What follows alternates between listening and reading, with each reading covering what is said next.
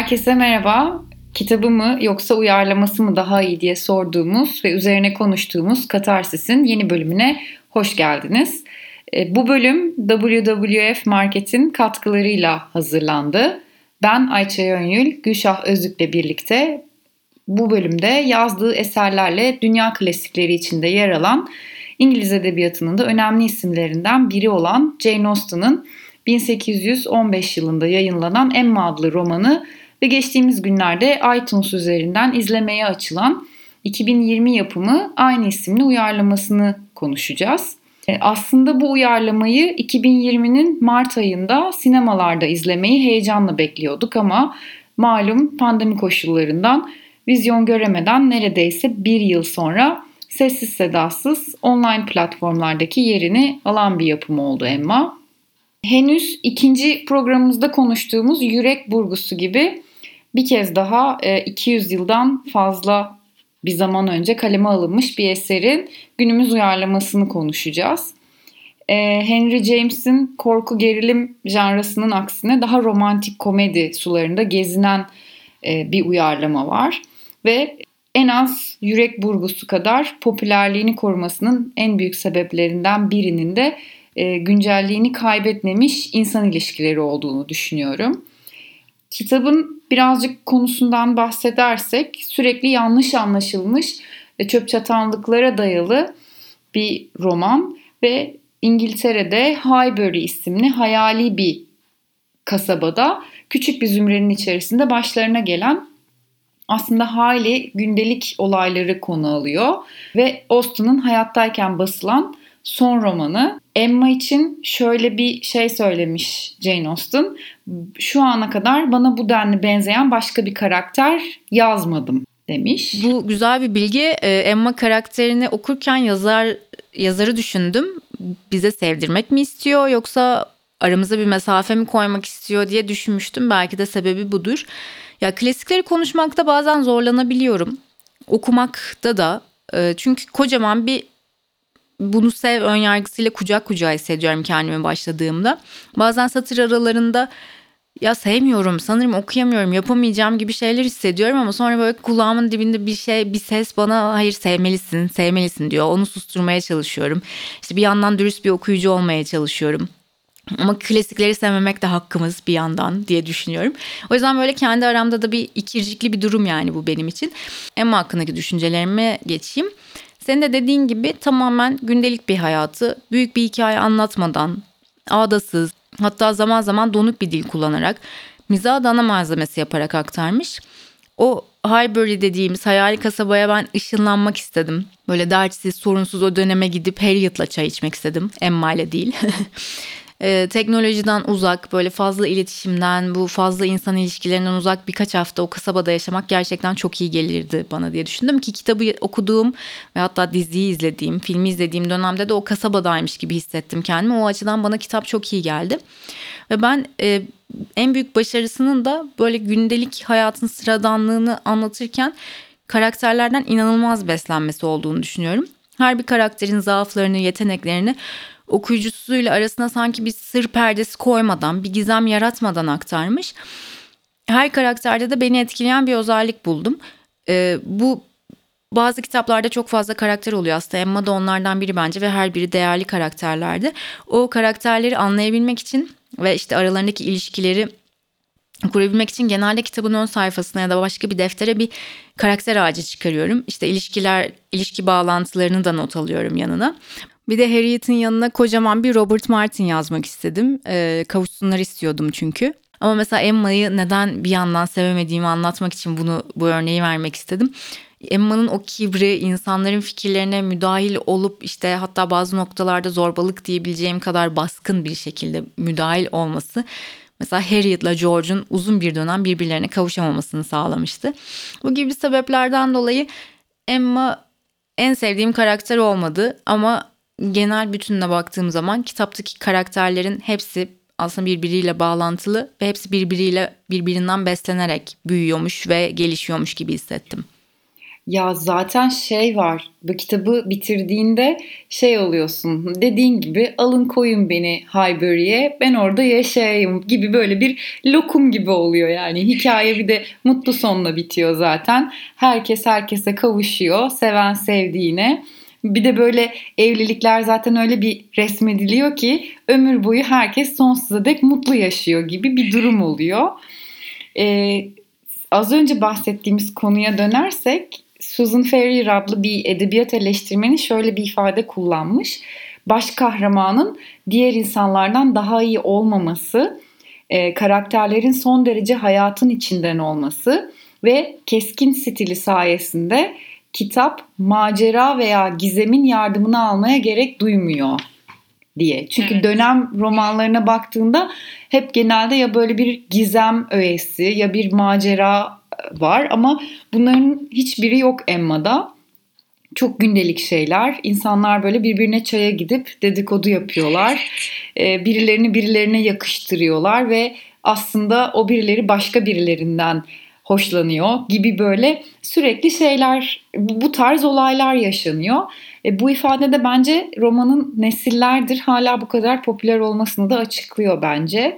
Bir de Emma kibirli, böyle şımarık ve egolu bir karakter olmasına rağmen yine senin de dediğin gibi okuyucu böyle bir ona cephe alamıyor. Yani yine onun o tatlılığını, naifliğini görüyor, ona kızamıyor. Böyle onun ondan daha kendinden bir şeyler buluyor. Ya Emma'yı tam olarak anlamak ve tanımak zor gibi geldi bana. Yani Emma babasının biricik, şımarık kızı, pembe bir dünyada entrikalarla bezenmiş aşk hikayelerinin bir temsili mi? Yoksa ironiyle kurgulanmış bir sınıf eleştirisinin ana malzemesi mi gibi düşündüm ben. Kitapta en çok gördüğüm kelime sanırım üstün kelimesiydi. Böyle dijital bir kitapta comment F yapıp kaç tane olduğunu saymak istiyorum gerçekten. Emma'nın yoksullara yardım için yanıp tutuşmasını okuyoruz ama öte yandan köy ziyaretlerine gittiğinde eteklerinin paçası yere değmesin diye paçalarını kaldıran, hangi zümrenin hangi zümreyle evlenebileceği konusunda keskin bir tavrı, düşünceleri, hatta işin kötüsü yaptırımları da olan bir karakter. Bir de burada tabii şöyle bir durum var. İkinci yayınımızda yani Yürek Burgusu o Haunting Bly Manor uyarlamasında konuştuğumuz şey burada da geçerli. Yani kitabın dönem özellikleri çok farklı. Yani şimdiki durumumuzla bunu karşılaştırmamamız gerekiyor. Çünkü o dönemdeki sosyal statüler, işte bir takım adab-ı muaşeret kuralları, gelenekler, görenekler çok daha farklı olduğu için bize şu anda çok saçma gelen şeyler o dönem için aslında çok normal yani yapılmadığında ayıplanan insanların Aa bunu böyle nasıl yapmaz dediği bir dönem. Kitap zaten dönem olarak da yazıldığı yıllarda geçiyor. İngiltere'de Regency dönemi olarak adlandırılan işte 1811 ile 1820 yılları arasındaki çok kısa bir süreç. Ama baktığımızda bizdeki Osmanlı'da Lale Devri'ne benzer bir süreç yaşanıyor aslında ülkede. Regency Prensi olarak anılan Kral Naibi 4. George tahta kaldığı sürece hazinenin bütün kaynaklarını saçıyor. Lüks, gereksiz bir sürü harcama yapıyor. İşte ülkede gösterişli yapılar için emirler veriyor. Lüks ve büyük partiler düzenletiyor gibi gibi ama tabii bir yandan da bu kısa süreçte şöyle ülkenin kültürü tamamen değişiyor. Mimarisi, sanatı, edebiyatı, politikası ve hatta modaya bile yansıyan değişiklikler oluyor. İşte bu romanda gördüğümüz kadınların hemen göğüs altına bağladıkları bir kuşak yani kıyafetlerin böyle filmde de gördüğümüz hemen göğüs altından aşağı daha bollaşarak inmesi e, bu dönemdeki o yaklaşımın aslında modaya yansıması diyebiliriz. Daha sonraları tabii Kraliçe Victoria ile başlayacak ve yükselişe geçecek bir endüstri devrimi var hemen kapıda. Bu ondan hemen önceki süreç olduğu için daha böyle e, güneşli, daha aydınlık, daha yeşile doğmuş, keyifli bir İngiliz orta üst sınıfı ve aristokrasisi görüyoruz. Yani onların daha eğlenceli yüzünü okuyoruz kitapta. Bir yandan da şöyle bir durum var. Austen genellikle romanlarında e, İngiltere'nin arka planı hakkında bilgi vermediği için eleştirilir. Yani işte mesela yazıldığı dönemde Napolyon savaşları var İngiltere ve Fransa arasında. Ama 1815 yılında mesela Waterloo Savaşı e, yapılırken Highbury Sosyetesi Mr. Ford'un dükkanından alışveriş yapıp dedikodu dolu çay partileri veriyor gibi eleştiriler yapılmış kendisiyle ilgili. Gezegenimizin en acil krizleri arasında küresel iklim değişikliği ve doğal kaynakların sürdürülemez tüketimi yer alıyor. Bir doğal afet filminin içinde gibiyiz ve hemen harekete geçmezsek çok geç olacak. Peki ne giydiğini seçerek bir şeyleri değiştirebilir misin? Canlı türlerini ve onların yaşam alanlarını korumaya hedefleyen WWF'in lisanslı ürünlerini satan WWF Market, üretimin her aşamasında doğadan ve insandan taraf olmayı önceliği kabul ediyor. Tüketicileri de alışveriş yaparken gereksiz tüketimden kaçınmaya, çevre dostu tercihler yapmaya çağırıyor. Açıklamadaki linke tıklayarak tüm ürünlerini keşfedebilir, üretim süreçleri hakkında bilgi edinebilirsiniz. O eleştirileri ben de gördüm ama benim de bu kafama takılan bir mesele yani. Mesela bir yazar veya bir sanatçı o dönemin meselelerini kendi eserinde mesele etmek zorunda mı ya da ettiği zaman mı o eser iyi oluyor? Hani bunu bu gerçekten büyük bir tartışma bence. Yani bu yaratıcılığa da ket vuran bir şey mi? Ya bütün hikayesini onun üzerinden mi örmesi lazım yoksa bir noktasından o savaşa değinmesi mi lazım? İşte Birinci Dünya Savaşı anlatırsın, ay ne çok ekmeğini yedin denir. Ama tabii ki böyle büyük yazarlardan bazı şeylerin farkındalığını yaratması bekleniyor. Ne kadar doğru bilmiyorum. Ben bu konuda kendi içimde de tarttığımda tam emin olamıyorum çünkü.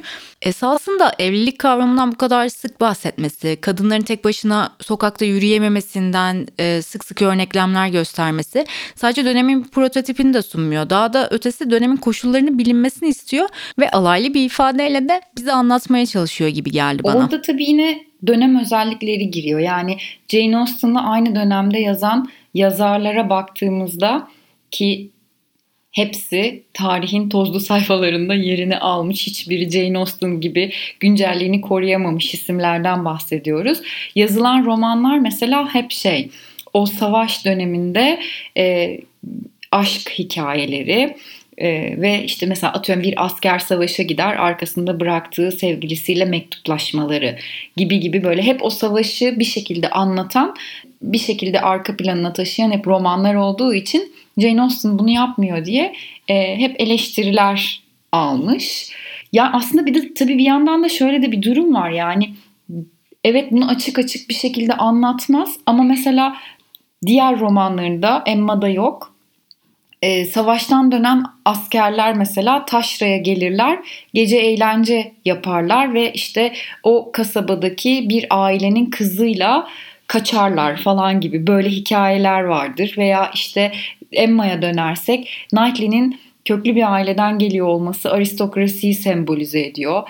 Cole ailesinin tüccarlıkla kazandıkları paradan satın aldıkları evle bir sınıf atlamaları ve e, bir statü kazanmaları söz konusu. Yani bunları satır araları, aralarında okuyabiliyoruz ama tabii açık açık savaşla ilgili bir hikaye yok. Şimdi baktığımızda olması gerekiyor mu? Bence tabii ki de gerekmiyor. Bir de yani o yıllarda adını kullanarak kitap yazmış olması bile zaten başlı başına büyük bir meseleye işaret ediyor bence. Karakterlerden de biraz bahsedelim istersen. Yani biz tabii Emma deyince artık kaçıncı uyarlaması olmuştur kim bilir bilmiyorum ama hani herkesin az çok az çok bir fikri vardır. Oturdum ben araştırdım. 13 tane yani 1948'de ilki yapılmış. Ondan sonra neredeyse böyle her 10 senede bir e, yeni bir uyarlama. Bazısı TV filmi, bazısı sinema filmi, bazısı müzikal, bazısı modern uyarlama. Yani Emma'nın hikayesinden yola çıkarak Clueless mesela 95 yapımı Alicia Silverstone'un oynadığı bir gençlik dizisi. Emma'nın hikayesinden yola çıkarak Beverly Hills'te yaşayan şımarık bir Emma'nın hikayesine dönüştürülmüş. Sonsuz bir ilham kaynağı yani neredeyse. Yani biz şimdi 2020 yapımı e, olan filmle eleştireceğiz ama ben de mesela filmi açmadan önce şey düşündüm. Yani bir eserin artık 10. uyarlaması çekiliyorsa hani burada bunun altında ne aramamız lazım? Yani ya kimsenin görmediği bir yanını mı keşfettin bu kitabın? Hani o hikayede başka bir noktaya mı parmak basmak istiyorsun? Bambaşka bir teknolojiyle mi çekeceksin? Bilmiyorum hani bir tane bir nüansı farklı olmalı gibi geldi. Yoksa e, şu anda popüler olan bir oyuncuyu başrol oyuncusu oynatıp bir gişeye koşma heyecanı olabilir ki o da maalesef zaten pandemi koşullarıyla dijitalde son buldu. Ama tabii adaylıkları var sonra konuşuruz onu. Sen söyledikten sonra BBC uyarlaması dizisini de izledim ben. Filmde de neredeyse hemen hemen aynı diyalogların kullanıldığını gördüm mesela. Görselleştirme bakımından bambaşkalar tabii ki. Filmdeki o mesela zenginlik bir kere görsel açıdan işe yarıyor. O büyük bahçeler, o büyük şatolar, işte porselen takımları, ne bileyim işte kostümler, işte ışıl ışıl bir e, evren yaratılmış olması zaten işe yarayan bir şey. Benim ben e, bu arada beğendim de filmi. Yani mizahı da çok iyi işlediğini düşündüğüm için hoşuma giden bazı yerleri oldu.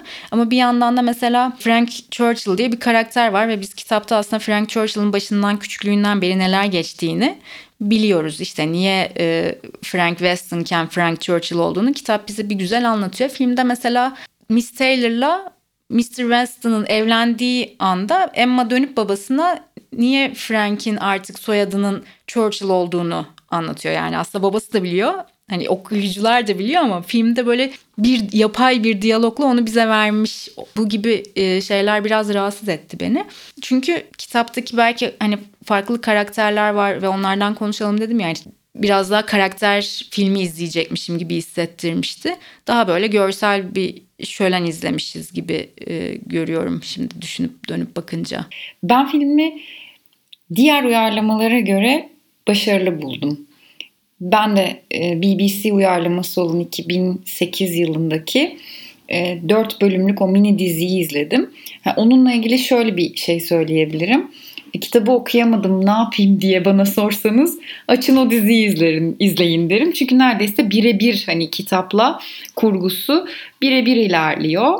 E, o da muhtemelen biraz daha süreden sürenin vermiş olduğu rahatlıktan kaynaklanıyor. Ben bir de 96'daki Gwyneth Paltrow'un oynadığı versiyonunu izledim.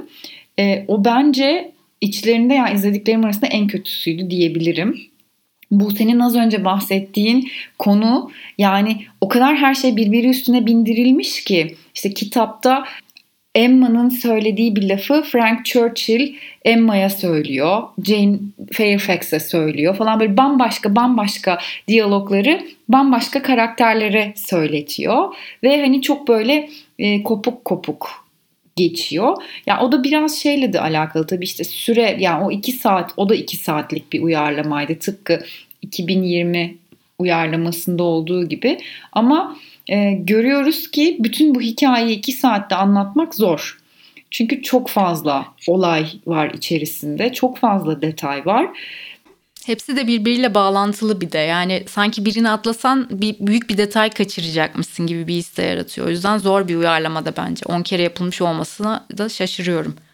Ama tabii şey bence bizim konuştuğumuz son uyarlama e, bazı noksanlıklarına rağmen bunu bence başarıyla yapıyor. Yani hem kronolojik olarak doğru akıyor e, hem de kitaba bayağı sadık kalarak işte son final sahnesinde bir ufak değişiklik yapmışlar ki bence o da doğru bir dokunuş olmuş. Çünkü kitabın sonundaki o e, Robert Martin'le Harriet'ın yeniden bir araya gelme hikayesi çok artık gerçekten bayıyor. Yani o oraya gelene kadar ay tamam onu da bilmeyi verelim falan oluyorsunuz öyle. O yüzden hani filmi çok böyle keyifli anlatıyor. Bir de filmde şey detayını ben çok sevdim. Mr. Knightley'i ilk gördüğümüz sahnede hizmetçiler Mr. Knightley'i giydiriyor böyle. Çorabını giydiriyorlar, gömleğini giydiriyorlar falan. Ben hatta böyle ay bizim Mr. Knightley'miz hizmetçiler onu giydirmez öyle bir adam değil falan diye düşündüm böyle izlerken. Ama aslında öyle bir adam. Yani hem o dönemdeki o zenginlik ile bağdaştırdığımda aslında onun öyle bir adam olduğunu ve her tarafta hizmetçilerin olduğunu düşünmemizi sağlıyor mesela film. Gözümüze gözümüze sokmuştu mesela. Her yerde bir çalışan. Çok daha e, dediğin gibi hizmetçi dolu her yerde. Çok daha evler lüks dekore edilmiş bir versiyon izliyoruz. Bence e, bu da aslında o dönemi daha iyi yansıtıyor. Yani ben e, çok keyif aldım o sahnelerden. O renkli dünyanın içerisinde olmak, o evlerin pastel tonları. BBC dizisinde mesela Knightley'nin evine gittikleri o ziyarette ev mesela bana çok kasvetli gelmişti. Sanki böyle bir müzeye girmişsin gibi. Ama film versiyonu olan Emma'yı izlerken yani Anya Taylor-Joy'un canlandırdığı Emma'yı izlerken o renkli dünya daha böyle bir Wes Anderson vari bir renk paletine bürünüyor. Daha böyle pembeler, uçuk maviler, e, daha lüks, daha e, her tarafta hizmetçiler koşuyor, onları giydiriyor. Bir de dediğin gibi mesela Knightley'nin o e, eve gelip soyunup çırılçıplak sonra kahyası tarafından giydirildiği sahnenin eklemesi de bence çok hem modern hem de çok iddialı bir dokunuş. Yani dönem filminde az önce dedin ya neyi görmüş olabilirsin ya da neyi evet. farklı yapıyorsun diye. Ee, birincisi bence de kesinlikle mizah tonu kitabın. Ee, yani o kitaptaki komedi algısını günümüze çok iyi taşıyor ve bazı sahnelerde gerçekten böyle kahkahalar atarak gülüyorsunuz evet. yani hani normal diğer versiyonlarını izlerken hiç böyle hani normal bir dönem filmi izliyorsun gibi izliyorsun ama bunu daha kendine yakın bularak daha eğlenceli, keyifli bir izleme şeyi var. Ee, bir ikinci versiyon ise dediğim gibi yine dekoru yani bu kullanılan e, renkler, e, ev ortamı, yaratılan dünya kesinlikle farklılaştırdığını düşünüyorum diğer uyarlamalardan. Evet ben de özellikle mizah tonunu bayağı beğendim. Bir de e, sana hemen yazdım ya bu dans sahnesi yani beni hala aklımdan çıkmıyor. Niye böyle bir şey, niye bu kadar etkilendim bilmiyorum. Aslında düşündüm de bir yandan niye bu kadar etkilendim. Dans sahnesini e, izlemeyenler için kısaca anlatayım. İşte Mr. Knightley ile Emma'nın dans ettiği bir sahne var ve Emma aslında ilk defa orada anlıyor ondan hoşlandığını ya da ona aşık olduğunu.